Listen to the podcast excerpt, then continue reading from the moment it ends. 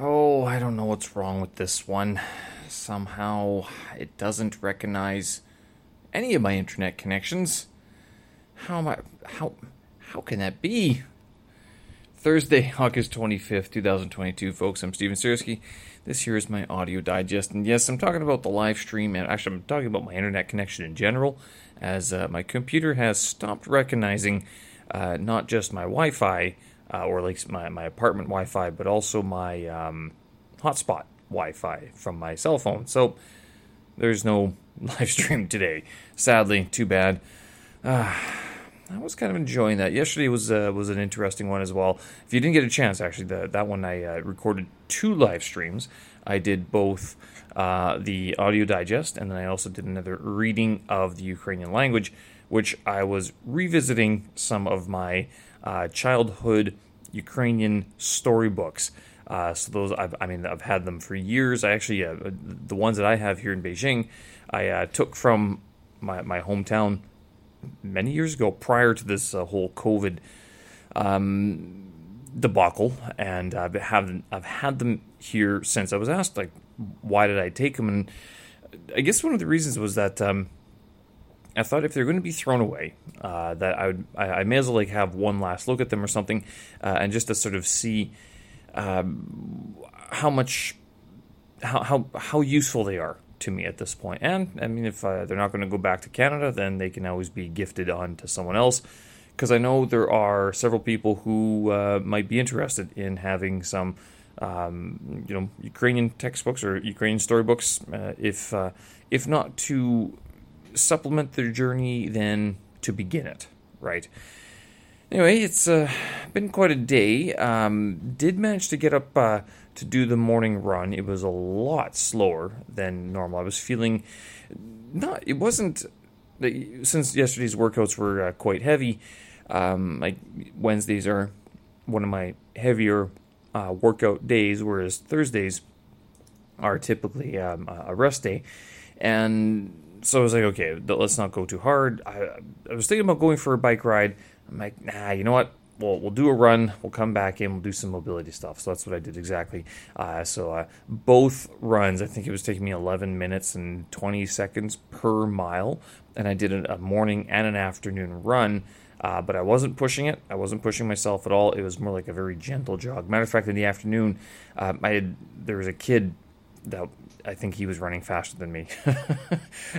Well, I hear this, I'm not sure. It sounded like a 1980s rock drum beat, so something like that, and he kept pace. I guess he was just behind me. I guess he didn't want to run right beside me, but he kept about 5 or 6 feet back the entire time, and as a result, he followed me for at least one lap, but that was about it. So. Very slow. I did some. I'm working on this. I don't know if I've mentioned this before. I think I did. The knees over toe guy. What's his name? I'm gonna have to get his actual name. Ben something or other. Let me double check, because this was actually a very, very helpful book. Mentioned before. Knees over toes guy by. What's his name? ATG is the. Knee Ability Zero. And what was his name? I need his name. I gotta check this just because if I don't, then I'll never remember. Ben something. Oh my goodness. Oh, I can't remember at all. And it's not telling me. That's great. Oh well, I'll have to look that up for you. Anyway, it's so I was working on that, and there's about 5 or 8 steps total. Yeah, his name is Ben, but I didn't put his last name. But there's eight steps total, including like a tibialis raise, calf raises, something called the Patrick step, which is like stepping down but not stepping forward sort of thing. The split squat, which he sort of recommends everyone do. Elephant walks, L-sits, and couch stretches. So it was, I do that 3 times a week, and it's supposed to help not just your knees, but also your ankles as well. So it strengthens the whole, so your your whole leg, all your legs, basically. The one thing I was actually thinking about doing is some more upper body, like shoulder mobility. That's the one other thing that I've been neglecting, and I would like to do a little bit more on. There are a few exercises that I've found on Instagram before, using a lot of resistance bands and body weight exercises, but I don't have anything as nicely laid out as this just yet. So if you know anything, let me know. I'd be interested to find out. The Delta. So I mentioned that I'm doing the Delta now, or I'm starting the journey of the Delta. Now, I haven't paid for it just yet, so although I have been accepted into the program, which is not overly difficult to get accepted in, you write an application form, you send in a task, your CV, and then you go through an interview, and then they basically accept you into the program. After that, you pay. Today was the introductory interview, and so I met with this guy, and apparently he's been in Oman for the last 6 years or so, and then he's looking to come to China. I'm like, what? What? You're coming to China? And so he's one of these few people, and I remember, if you haven't had a chance to listen to episode number 31 of my podcast, I talked to Rachel Ways, and she mentions that a few people have asked her about coming to China.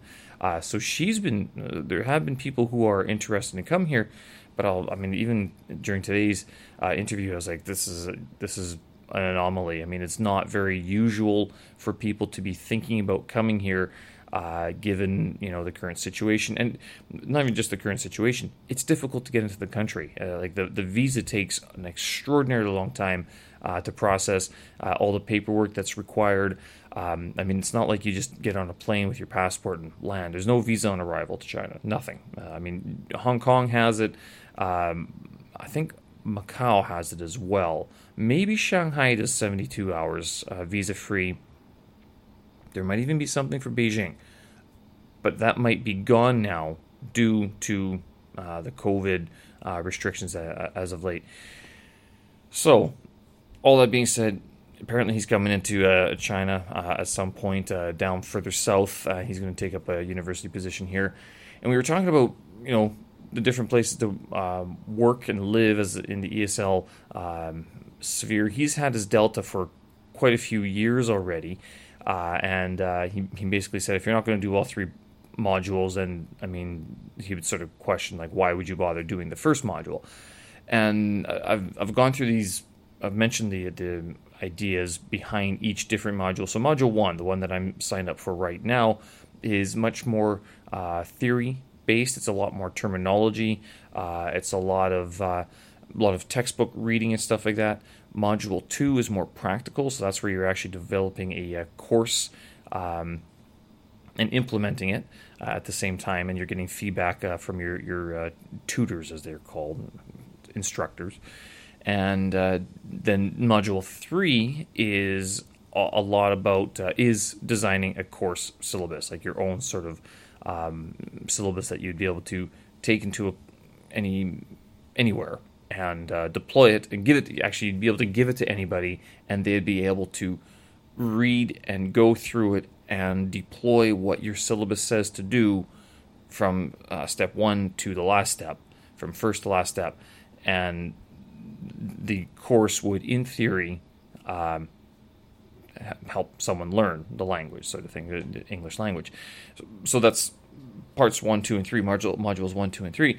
I'm doing Module 1. It's going to last until December, and although work is busy right now, it looks like it should drop off, well, maybe even not before National Day at the beginning of October, but then October, November should be pretty quiet, and then the exam is in December. Now, one of the things that sort of attracted me to this whole Delta program was that I don't think it's, there's no classwork.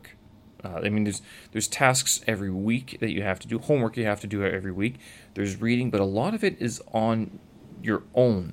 I think you can meet with your instructors and discuss things, but you don't have to sit in a class. There's no, and I think it's every Monday it sort of rolls on. So regardless if you've finished, I'm not sure how much, if you're allowed to fall behind at all. I think it's sort of it's cumulative; it builds up on itself. So that being the case, you can't skip anything. You have to do everything. It's either everything or nothing. And so I asked him, like, so when would I know if I'm in over my head? And he's like, the first week. I mean, we could pretty much tell within the first task whether or not you're getting it or not. So, but I mean, I've done some of the reading before. I've posted about these things. I have some of the textbooks already. I've been thinking about it. I've been reading about it for a little while. I've found some online resources and stuff like that. As I've been told, the Delta is not as well regarded. It's not as looked upon favorably here in China, and it's not that they would ignore it. It's just that there are fewer places in China that would look at it and go, okay, that you've got that. Rather than if you go to the Middle East or some other places, they would look at it and go, okay, you do have a Delta, or you do have a Master's in this, and they maybe sort of say, okay, that's good. That puts you in sort of this pay scale or this these sort of job opportunities and things like that. So I've been told by more than one person, by more than a few people, I should say, that you don't do the Delta if you're going to stay in China. You do the Delta if you're going to leave, basically, and that is what's coming up. I'm interested in the theory, the terminology, and not just the theory as it pertains to like the idea of teaching English, but also like how languages are learned in general. Because I think, especially with my language vlog that I've been posting on quite a bit, it's one of these things where you can learn the skills of teaching and learning one language and then apply them to another one, right? So that's the idea I have in mind. I might be completely wrong, and we'll see how this sort of goes. But I guess if you do want to follow along with my progress on the Delta program, I will be posting a lot more about it on my language vlog. So it's Stephen's Language Vlog on YouTube. You can look for that, and it should pop up, and that's where I'm going to start posting a lot of the sort of snippets and stuff like that from the course as it unfolds over the next 3 months. And it's going to be a busy 3 months, given that I'm also trying to also do the HSK-5 test again, hopefully in, well, it's not going to be October, it'll probably be November. So by December of this year, I should be done with the HSK-5 test and the Delta Module 1 as well, so a portion of that. So that being the case, I do actually have, there was a comment on my website about one of my posts, prior post, thoughts before my HSK-5 test, and so Ben Dawson writes he can identify with a lot of what I wrote in the article and blog post in his struggles in the on again off again relationship with the language he's had for the last 9 years. Like me, he's also less interested in adopting the culture and more interested in Chinese as a communication tool, which I think is a very important point. It's also personal interest for him, but that might change if he gets to a decent enough level. He also recognizes the difficulty and the sheer amount of time and effort required to make progress. He acknowledges it's very difficult to make progress while holding down a full-time job and various other commitments. And he does go on about how he recognizes how important it is to have a lot of input. He does a lot of listening and reading practice as his time allows, and I know he's a busy guy as well. And he mentions a lot more character memorization. I've gone back to this several times. I think one of the issues with my HSK-5 result, which I failed last month, I guess it was, is because I just did not know enough of the characters. You got to make it so natural for your eyes to see it, the brain to recognize the sound and the meaning, and for your mouth to be able to speak the sound associated with that characters with that character. He still uses memorize and flashcards, but they're secondary to other things. He hates using textbooks and doing exercises, especially grammar, but I think his grammar is actually better than mine, to tell you the truth. But he's using Chinese Pod for lessons, graded readers, and cartoons. particularly the YouTube series Journey to the West series by Little Fox. Okay, so I haven't looked at this just yet, and I actually I sent him another Douyin clip, which he strangely does not have Douyin. I thought everyone had Douyin in China, but there's a very imagine Family Guy in China, but it's not at all. What the cartoon that I watch on Douyin is a bunch of cartoon characters that have emoji faces, and by emoji, they're popular emoji faces that you would see used elsewhere, but they're stuck onto these animated characters, like these. They look like dogs, but I'm not entirely sure. But they could be like human animal hybrids of sort, and they're all sort of crudely drawn, not rudely, but crudely drawn. But it's all in Chinese, so it's kind of funny to see how they're doing. But he even says Peppa Pig is also useful in Chinese. And he makes another comment later on, and this was actually kind of interesting how he has also observed this, that the people that he knows that speak it well enough, although this is not by means 100%, but the people who do speak it very well often have a Chinese wife or they live with a girlfriend. I've made a post about this on my language vlog about, does having a significant other help in your language learning, or does it not? Like, do you still have to? How much more do you have to learn, even though you have a girlfriend, boyfriend, or wife, or whatever, a partner, right? And I would say more times than not, having a boyfriend, a girlfriend, or significant other is not going to help you. It'll help you in the chase stage, but when you're screaming at each other, it's not going to help. You cannot learn a language fast enough to understand someone who's screaming at you about, why don't you just, and then all the words that, then they start speaking some colloquial language, and you're like, maybe some of these things you shouldn't know, but you do learn some interesting stuff, like swear words and different ways that they understand situations, and, maybe they can use analogies would be another thing. So you do learn a lot of those things in the relationship sense. There are, he also recognizes that there are people out there, Westerners, who are in China because they love being here, they love the culture, they love the food, the cooking, all the history and stuff like that. And I wonder actually how many of those people are left in the country right now. Are they the ones sticking through it? Jeez, are we the ones sticking through it? Are we the xenophiles of another sort, given the fact that we are still here? Yeah, again, with these comments that Ben is making, it seems pretty clear that Chinese language as a communication tool, not necessarily as a, if you don't embrace the culture and its people 1,000% and all of its 5,000 years of history, then you won't be able to get it. I think there is something to be said that given the difficulty of the language, that the more time you put in, and the longer you are in contact with the language, the better you will become with it. Now, there is some theory, some research that shows that the age of 12 is sort of your cutoff for the brain development.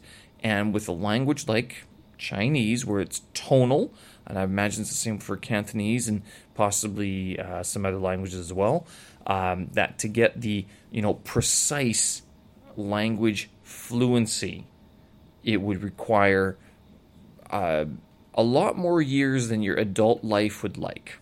Let's put it that way. So it definitely is a language that takes up a lot of time and requires a substantial amount of commitment to become proficient in.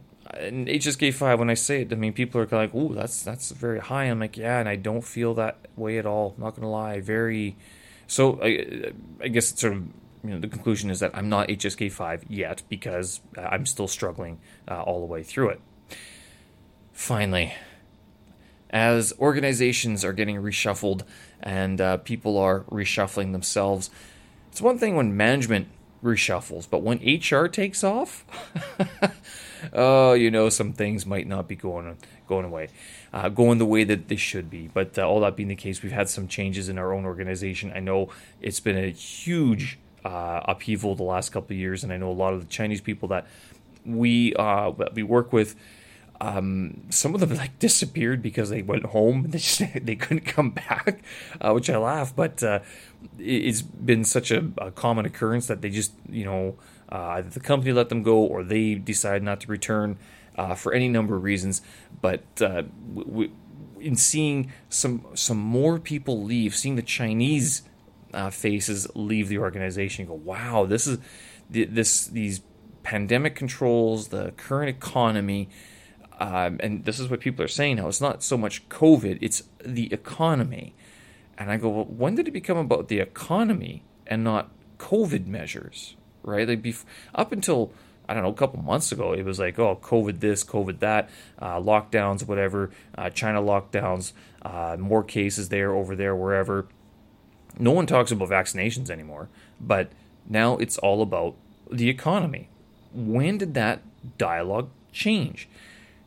I've talked to, before I mentioned this, shang beng qi is this sort of downtroddenness, this sullen attitude that some people seem to have. I got this from my neighbor last month or so, and he's like, yeah, a lot of the Chinese people I know are just a little, they're not as hustling. I mean, and I see it, they are not as optimistic, they are not hustling as much as they used to. They don't have, they don't have their main job and like a secondary job, and they're certainly not looking for a tertiary job. I mean, it's not there anymore. I think they're just trying to grin and bear it and get through as much as they can, and sort of make a survival rate rather than, you know, a thriving rate. None of them, well, I have seen quite a few people leave the country as well, even Chinese, so maybe they are pursuing opportunities overseas as well. But, I mean, there's been a lot of job changes over the last couple of years, but to see the latest sort of slew of them, it's kind of like, wow. Now it's you sort of see it when you see HR start shuffling amongst the ranks, because they're normally conservative people. The people who make up the HR ranks, they're very conservative by nature. And when they move, you're kind of like, wow, well, I guess there's that flag. Okay, folks, I'm going to leave it there. Thanks for listening. I appreciate it. Thanks for Ben for your comment on my my blog post. I appreciate it as well. Show notes, tracks, and vids up on my website. And we will talk again. Have a good one. Enjoy the cooler weather out there. It's a bit nicer. And remember, get your runs in. You can slow down, but you can't stop. Have a good one. We'll talk again. Bye-bye.